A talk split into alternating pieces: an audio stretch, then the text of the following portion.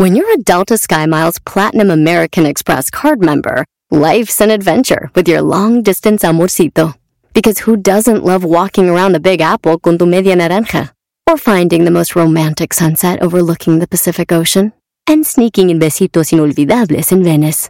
The Delta SkyMiles Platinum American Express card. If you travel, you know. Learn more at go.amex slash you know. ¿Cómo están queridos amigos de Tremenda Vaina? Los escuchaba, oh perdón, ustedes me escuchan a mí. Ahora sí, les voy a decir de qué se trata este maldito programa. Ustedes están a punto de escuchar cuatro historias, de las cuales una es completamente falsa, es decir, como dicen las mellizas Patterson, por bullshit. Al final del episodio revelaremos cuál es la historia falsa y sabrás de una vez por todas si eres un gran detector de mentiras o si te la dejaste meter. En este capítulo de Tremenda Vaina. Médicos en shock.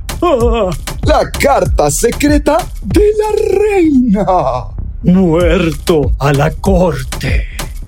Espías adolescentes. Ok, cool. Esto es Tremenda Vaina, episodio número 87. Y esto empieza... Sí. Tremenda vaina. ¿Cómo estás, amigo Danilo? Estamos aquí al filo de la medianoche. Mi querido amigo Román Rojas, así es, al filo de la medianoche, aunque yo estoy un poco más temprano que vos porque ahora yo estoy en Colombia. Ah, verdad, yo estoy en, en Nueva York. Bueno, lo único que te voy a pedir con estas historias de hoy es que por favor no arruines mi mala reputación, Danilo. ¿Cómo, ¿Cómo es posible que yo vaya a arruinar tu mala reputación, amigo Román? Esa mala reputación es inarruinable. Te vengo con una historia bien shocking. Danilo.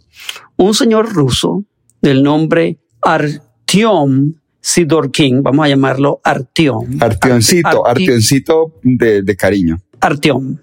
Se sentía extremadamente mal. Le dolía mucho el pecho y el pobre estaba vomitando sangre. Uy, qué mal. Ya a ese punto, Artyom dijo, bueno, decidió irse de emergencia para ver qué le estaba pasando. Al llegar al hospital, los doctores le hicieron varios exámenes, incluyendo unos rayos X, para ver qué es lo que estaba pasando en sus pulmones. Ah, Por los síntomas del dolor de pulmón y por estar vomitando sangre, los doctores estaban casi seguros, Danilo, de que se trataba de un cáncer de pulmón. qué horror. Estábamos 100% seguros, dijo el cirujano Vladimir Kamashev de Ishbek. Hicimos radiografías y encontramos lo que parecía exactamente un tumor. Había visto cientos antes, así que decidimos operarlo. Hmm.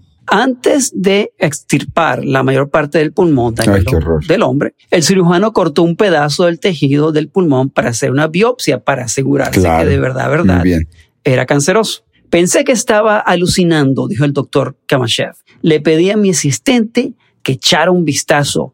Ven a ver esto. Tenemos algo muy extraño aquí. El doctor y su asistente entraron en un estado de shock porque adivina que parpadearon como tres veces porque estaba seguro que estaba teniendo alucinaciones por lo que estaba viendo, dijo el médico. Adivina, Danilo, adivinen amigos de tremenda vaina, qué le han encontrado a este hombre dentro de, de los pulmones. Un brownie. Le encontraron un pino creciendo dentro de los pulmones. ¿Pino? ¿Como un árbol? Un pino como un árbol. O sea, ya las mentiras, es que ya las mentiras que sacas. No puedo con las mentiras, Román. Ok, dale, seguí con esta historia tan mentirosa. Bueno, eh. Danilo, ¿alguna vez te dijeron tus amiguitos cuando eras niño, no te tragues esa semilla de tal fruta porque te va a crecer un árbol, en el estómago? ¿Nu- ¿Nunca te dijeron eso? Pues creo que sí, pero no te puedo creer que eso sea posible. Los vómitos de sangre eran causados por las diminutas agujas de pino que perforaban las capilares sanguíneas de sus pulmones. Fue muy doloroso, pero para ser honesto, no sentí ningún objeto extraño dentro de mí, dijo el señor Artyom. Estoy tan aliviado de que no sea cáncer, güey. Resulta que el amigo Artyom trabajaba plantando matas y árboles y de alguna manera inhaló unas semillas de pinos y ya sabemos el resto de esta absurda historia. ¿Qué te y mentirosa parece, historia. y absolutamente falsa historia. ok. Wow, está buenísima, Román. ¿Qué cosas te inventas? Ok. Ok, vamos a la próxima. Muy historia. buena, muy buena. Se acabó, qué pesar, estaba buenísimo. Ay, pero ¿qué más quieres? No, pues no sé qué pasó, si daba fruto, si olía rico, tenía un aliento a pino. Cuando le hablaba a la gente, a la gente le encantaba que le hablara de cerquita. Tenía un aliento a pino fresco. bueno, Román, Oye, Artión huele a pino, ¿por qué será? Bueno, Román, pasando a un tema un poco más triste, ¿cómo te has sentido con el fallecimiento de la reina Isabel? Bueno, como no soy bri- británico, la verdad es No que te dio muy duro. No le he prestado mucha atención, pero sé que era muy importante para, para Inglaterra, ¿no? Pues mira, honestamente yo me he sentido un poco intrigado desde que me enteré de que la reina dejó una carta secreta para ser abierta después de su muerte. ¿Sabías eso? No sabía. Bueno, mira, Román, hay muchas cosas que se conocen de la reina, especialmente a través de tantos documentales de la familia real y de la serie La Corona, una de las más vistas en Netflix, pero hay muchos Ajá. secretos aún que quedan por ahí. A pesar de ser una de las figuras públicas más reconocidas en el mundo, también fue muy enigmática. Te voy a contar uno de los secretos que pocos conocen de Su Majestad la Reina, que en paz descanse. Ajá. Te cuento, Román, que la reina dejó una carta secreta para ser abierta el día después de la coronación del rey Carlos III de Inglaterra. Las órdenes fueron muy, muy específicas, entregadas por su majestad a Angela Kelly, asistente personal de la reina. Sin embargo, ni siquiera Kelly conoce el contenido de la carta que fue dejada en una urna de uso personal de la reina. La urna es custodiada día y noche por la Guardia Real y según expertos es posible que contenga opiniones personales de la reina que quizás nunca compartió con su familia. Jesuit Carlton, ex mayordomo del Palacio Real, comentó a la revista Real Insider que la carta no ha sido un completo secreto para los habitantes de Palacio, que son más cercanos a la reina, incluso para su familia. Ah, Era bien sabido que en un círculo muy cercano a la corona que la reina llevaba escribiendo un manuscrito que no dejaba ver a nadie. La sorpresa fue que al momento de su muerte, Angela Kelly se pronunciara con la noticia de que sería una revelación para la familia real y el pueblo inglés, pero únicamente después de que el rey fuera coronado. Múltiples escritores, periodistas y analistas de la monarquía román se han lanzado a compartir sus opiniones acerca de la intrigante epístola. Ronald Trubridge, uno de los más famosos comentaristas de la vida de Palacio, dijo que la reina tenía el deber de abstenerse de expresar muchas de sus opiniones. Era un requerimiento de su investidura. Sin embargo, siendo una mujer extremadamente sensible e inteligente, es posible que no quisiera que desaparecieran con ella apreciaciones que tenía acerca de las decisiones, procederes y quizás grandes errores con los que la familia Windsor dejó marcada la historia del país y del mundo. Trubridge no descarta que el mensaje perdón, que el mensaje mencione la unión de Harry y Meghan, la muerte de la princesa Diana, la resquebrajada relación del país con sus varias colonias y hasta la controversial conexión entre el príncipe Andrés y el criminal Jeffrey Epstein. Imagínate. En este punto, todos los involucrados esperan impacientemente la llegada de la coronación del rey Carlos III para esclarecer el misterio de la carta. El príncipe Carlos, quien no ha hecho comentarios muy específicos acerca de la carta, parece no estar muy preocupado por su contenido. Al recibir la pregunta de un periodista al respecto, respondió, Mi amada madre era una talentosa escritora que nunca tuvo el tiempo para compartir su inspiración. Tal vez recibamos un verdadero regalo de su pluma, cargado de su incansable y brillante sentido del humor. ¿Tú qué opinas, Román? ¿Se destapará una olla podrida en la monarquía eh, real inglesa con esta carta? Yo no creo, yo, yo pienso que la reina nada más dejó una lista de sus favoritos episodios de tremenda vaina. y dejó una lista de las historias que pensaba que era falsa de cada episodio y cuando se la dejaron, cuando se la dejaron meter y cuando no se la dejaron meter. Oh, Román, eso sería fabuloso, me encanta esa idea. Ojalá solo sea eso y seguramente Carlos también espera que sea eso. Yo creo que eso es, eso es. Y también dijo en, probablemente, ojalá digan esa carta, de Román y Danilo, el más mentiroso es Danilo. qué horror, Román. Qué horror, qué mentira tan grande. Esa es la gran confesión, que será su guilty pleasure, que nadie conocía. Mi guilty pleasure es tremenda vaina, un show de un par de tostados por allá. que confesó que se hubiera vivido más, que nos hubiera traído a conocerla en el 2023. que si hubiera vivido más, nosotros seríamos los invitados reales. Nos hubieran, como dicen, coronado, nos hubieran hecho eh, knights, como se dice en español. Uy, sí, nos hubieran ungido. ¿Cómo es? Sí, que te ponen la espada así y te pronuncian. Chévere. Yo le jalo. De pronto el rey Carlos le va a tocar. Eso es lo que dice la carta. Hágame el favor, Carlos.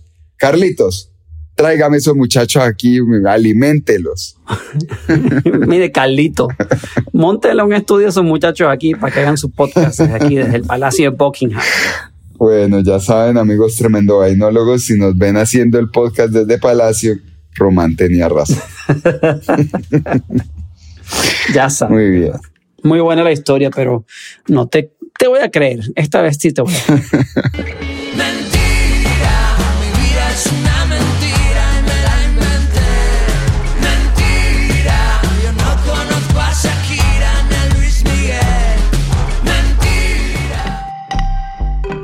Vamos a comerciales y ya regresamos con tremenda vaina.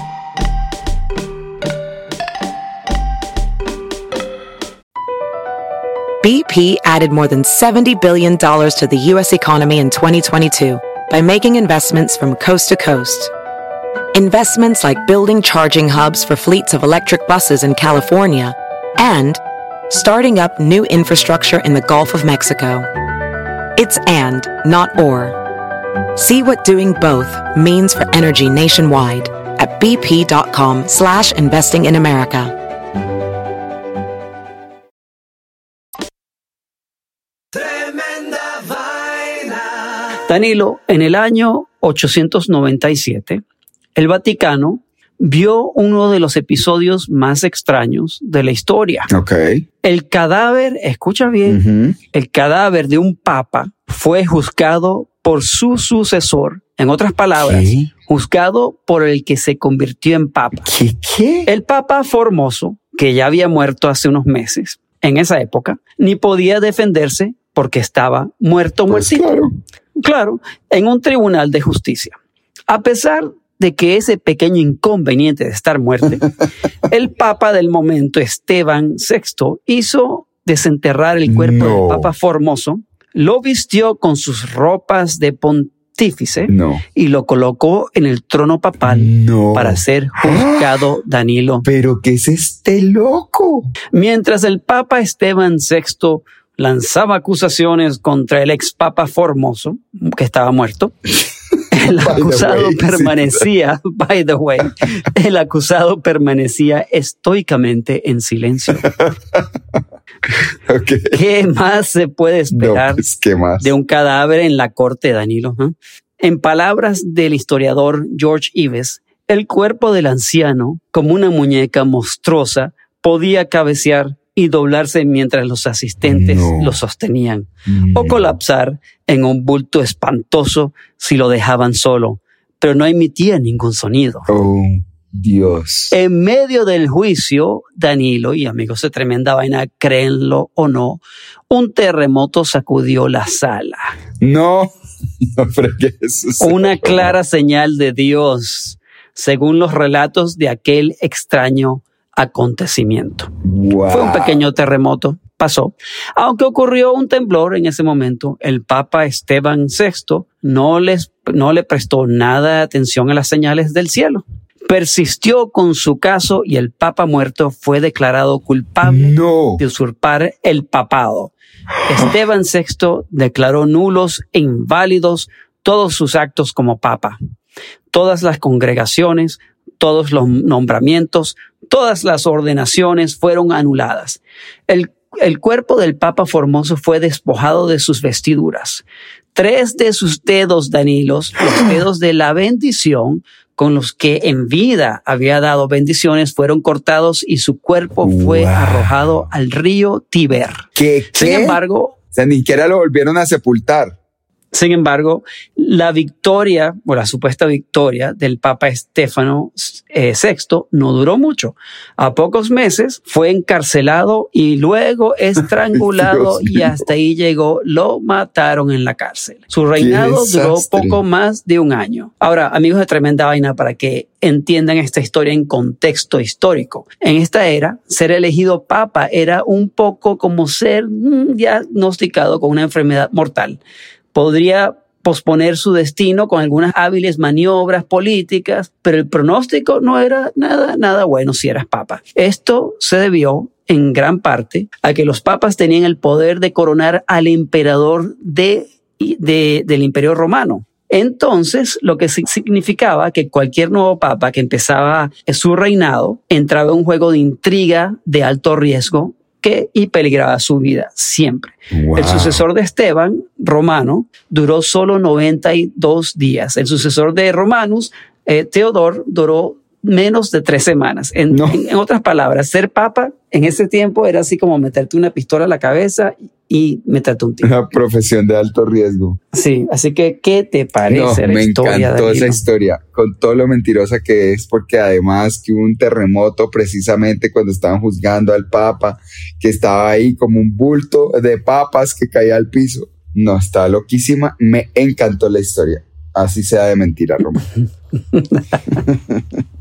Bueno, vamos a la próxima historia. Tremenda vaina.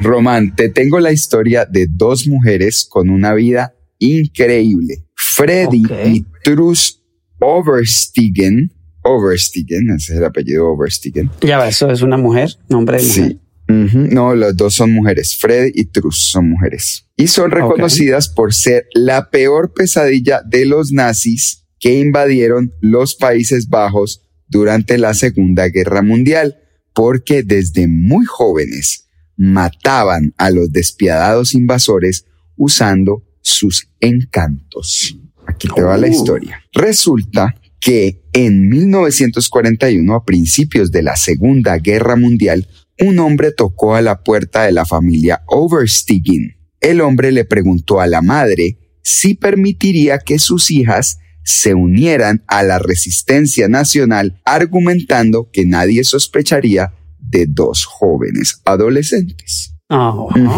La madre soltera era una ávida luchadora contra la injusticia. Incluso dio asilo a las familias, a varias familias judías en su hogar durante la guerra. Ella y sus dos hijas solían repartir periódicos antinazis para la resistencia. Ese era un trabajo muy peligroso, Román. De ser Claro. descubiertas por la policía o los nazis, las matarían. Pero su apariencia de niñas de colegio las hacían pasar desapercibidas. Fue por eso que el comandante de la resistencia de la ciudad de Harlem decidió reclutarlas. Ante la petición del hombre, tomaron la decisión de ayudar. Freddy tenía 14 años y Trus 16. Inicialmente no sabíamos qué nos, podía, nos- qué nos pondrían a hacer. Fue hasta después de aceptar que nos dijeron que aprenderíamos a matar nazis. Recuerdo haber escuchado a mi hermana decir, wow, eso es algo que nunca he hecho antes, comentó Freddy. Freddy, Imagínate. Sí, vaina rara. Freddy y Trus se hicieron famosas dentro de la resistencia por su frialdad al seducir oficiales de la SS, llevarlos al bosque y ejecutarlos, Román. Wow. Eran poco comunes ellas dos. Había muchas mujeres involucradas con la resistencia, pero pocas tenían la habilidad de matar nazis y colaboradores personalmente, comentó un historiador. Freddy era excelente para seguir a sus víctimas debido a su apariencia tan inocente. Ambas hermanas ejecutaban a los enemigos, pero nunca revelaron a cuáles, a cuántos de ellos asesinaron. Freddy declaraba que ella y su hermana eran soldados y que los soldados nunca revelan esa información. Aunque no se sabe mucho acerca de sus tácticas, se conoce que en algunas ocasiones se hacían invitar a las casas de los nazis y los ejecutaban ahí. Y otras veces los emboscaban en sus bicicletas. Cuando veían a las dos agraciadas colegialas detenerse frente a ellos, ya era demasiado tarde. Con el tiempo román, las mujeres se reintegraron a la vida normal aunque declararon sufrir por muchos años del remordimiento de sus acciones. La experiencia de la guerra les causó años de depresión e insomnio. Tanto Freddy como Truss murieron a los 92 años y solo algunos años antes de su muerte fue que el país reconoció su aporte, dándoles una medalla por su servicio. ¿Qué opinas de Freddy y Truss, las espías adolescentes, amigo Román? Está buenísima la historia, me encanta. Me encanta. Si, si, si averiguo que esta historia es falsa, voy a arruinar tu mala reputación, David. ya, mi, ya mi mala reputación es un desastre, Román. y la mía también es un Es desastre, cierto. pero no quiero que sea peor. Buenísima la historia, excelente. De verdad que esas hermanas, si eras un nazi, eh, las, bueno, el terror de los nazis. Imagínate, además que estos tipos eran unas ratas. Seguro se les acercaban unas colegialas que eran menores de edad y a ellos no les importaba. Claro. Decían, ay, y la de niñita es que, ay, vamos para tu casa, y el man, ok, vamos para mi casa. ¿Y qué le esperaba en la casa? Un tiro en la cabeza. Eran Wow, tenaces, un bueno. par de ninjas era lo que eran. Un par de ninjas. Muy buena la historia. Porfa, miénteme,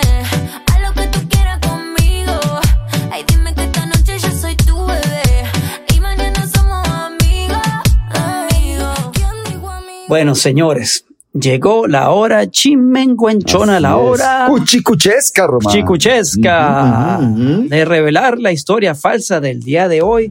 Y vamos con las cuatro historias de hoy. La número uno, médicos en shock. Buenísima historia de un hombre que llegó pensando que tenía cáncer en los pulmones cuando en realidad le estaba creciendo un hermoso bonsai.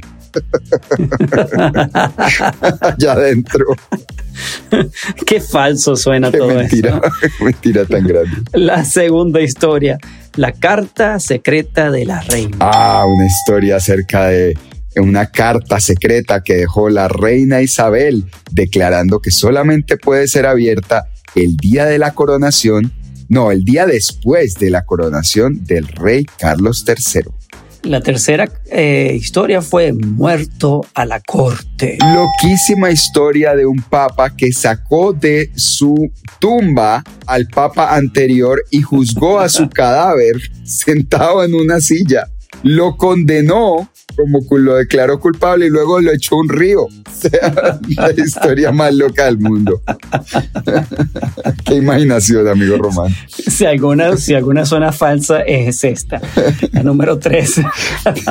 bueno, la cuarta historia, espías adolescentes. La historia de Freddy y Truss Overstiegen, dos jóvenes adolescentes que se dedicaban a seducir y matar nazis en los Países Bajos durante la Segunda Guerra Mundial. Bueno, entonces, llegó la hora chimenguanchona. No, esa ya pasó, Ya pasó. perdón. Llegó la hora de revelar la historia falsa del día de hoy. Así que, Danilo, dame el redoblante. Ahí va el redoblante de tremenda vaina. La historia falsa del día de hoy fue. La carta secreta de la reina. Ah, Qué wow, me lo dejé meter. hoy.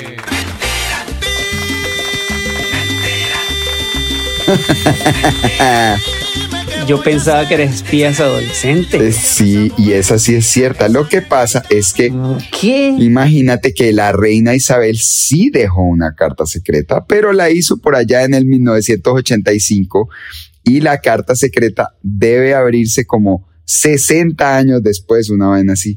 Pero es una carta Ah. que escribió hace muchos, muchos, muchos años para la gente de Sydney, Australia. Así es que muchos, muchos, muchos años más adelante, creo que es en el 2060, una cosa así, se va a poder abrir esa carta para los habitantes Wow. de Sydney. Pero no existe y no es cierto que haya una carta que ya haya dejado últimamente, ya a la hora de su muerte, y definitivamente Ah. no para ser abierta durante o el día después de eh, la coronación de Carlos. Ah, ok, ok, entiendo, entiendo. Pero ese, esa historia de las espías adolescentes, no, de verdad que me parece increíble esa historia. Increíble, ¿no? Pero mm, Sí. se imagina uno como que estas mujeres que, claro, que ya tenían una vocación de servicio y que entendían la amenaza que era el ejército nazi, pues querían ayudar como les fuera posible. Bueno, excelente, excelente episodio, Daniel, excelente episodio. Muy bueno. Así que, queridos amigos de Tremenda Vaina, ya saben, no se la dejen meter, no se dejen meter la historia falsa y chequen todas las noticias, chequen, la- las noticias bien, una, dos, tres, cuatro, cinco veces de distintas fuentes para asegurarse que son reales. Así es, no estén repartiendo mm, noticias mentirosas, eso no le hace bien a nadie. Entonces, O no sigan siendo como unas ovejitas, siguiendo a todo el mundo, siguiendo en vez de investigar. investiguen, no se la dejen meter y recuerden de seguir el podcast Tremenda Vaina, avisarle a sus amigos, contarles que el podcast existe. Realmente nos ayuda un montón cuando le cuentan a otra persona más que decide escucharnos o seguirnos en nuestra cuenta de Instagram en Tremenda Vaina Podcast. Sí, señor. Bueno, Danilo, esto fue Tremenda Vaina, episodio número 87. Y esto, Y esto termina. termina. ¡Ah! Ah. ¡Sí, Román! Sí. ¡Arriba! Mi vida